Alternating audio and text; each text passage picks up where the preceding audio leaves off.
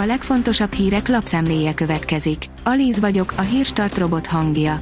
Ma szeptember 24-e, Gellért és Mercedes névnapja van. Olaszországot egy olyan jövőtől féltik, ami Magyarországon a jelen. Vasárnap előrehozott választásokat tartanak Olaszországban, amit minden valószínűség szerint a jobb középszövetség fog megnyerni. És ha így lesz, azt bizonyára egész Európa megérzi, áll a 444.hu cikkében. A 24.hu oldalon olvasható, hogy Torockai szerint a mi hazánk kormányozni fog. Kongresszus tartott a párt, ahol a biofegyverek, algoritmusok, szellemi háború, szexuális devianciák és etelköz mellett szó esett a DK árnyék kormányáról is. Csalódott hangok a német sajtóban.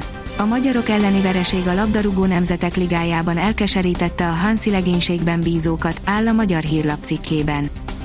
A napi.hu írja, mozgolódnak a rejtélyes orosz szigeten. Szatellit felvételeken szúrták ki, hogy a rakétagyártásban is dolgozó Rosatom által használt Észak-Oroszországi szigeten több új hangárt és egyéb infrastruktúrát is felhúztak. A szakértő szerint nem kérdés, mi okozza a terület körül felbukkanó sugárjeleket, az oroszok újból felpörgették a hírhet Burevestnyik cirkáló rakéták tesztelését.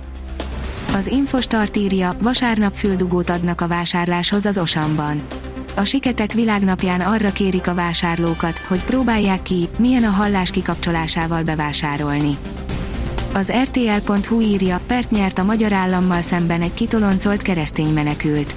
Az iráni férfi életveszélyben volt a hazájában, mivel áttért a keresztény hitre, de ez a magyar hatóságokat nem érdekelte. A vezes oldalon olvasható, hogy a tolatás fekete öves mesterétől leesik az állad. A világ leggyorsabb tolatója gyorsabban megtesz hátramenetben 1,6 kilométert a korvetjével, mint amennyi idő alatt el lehet olvasni az erről szóló hírt. Az Agroinform kérdezi, jövőre legyen tökéletes veteményesed. Milyen zöldséget, hova és hogyan? Vetésváltással a zöldségfélék betegségei, kártevői ellen és igazodva a környezeti igényükhöz.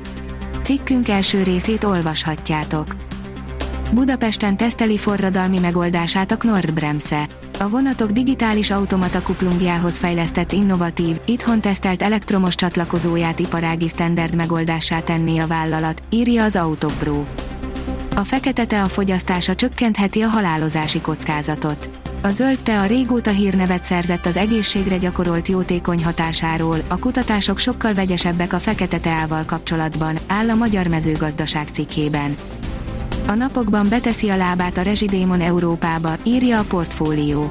A következő héten sarkvidéki hideg éri el a kontinenst, ami az első igazi tesztje lesz annak, hogy az európaiak mennyire hajlandóak spórolni az energiafogyasztásukkal, alacsonyabb hőmérsékletre állítani, vagy egyszerűen későbbre halasztani a lakásaik fűtését. A német futball nagy válsága Magyarországra korlátozódik. Az elmúlt egy évben csak a mieinkkel nem bírt a német válogatott. Ez inkább Rossi dicsérete, mint Flick kritikája, áll a Magyar Nemzet cikkében. Az Eurosport szerint Federer nem azt mutatta meg, hogyan kell teniszezni, hanem azt, hogyan kellene létezni. Nehéz írni mindarról, ami tegnap éjjel Roger Federer búcsú meccsén történt a Laver Kupa első napjának záró találkozóján.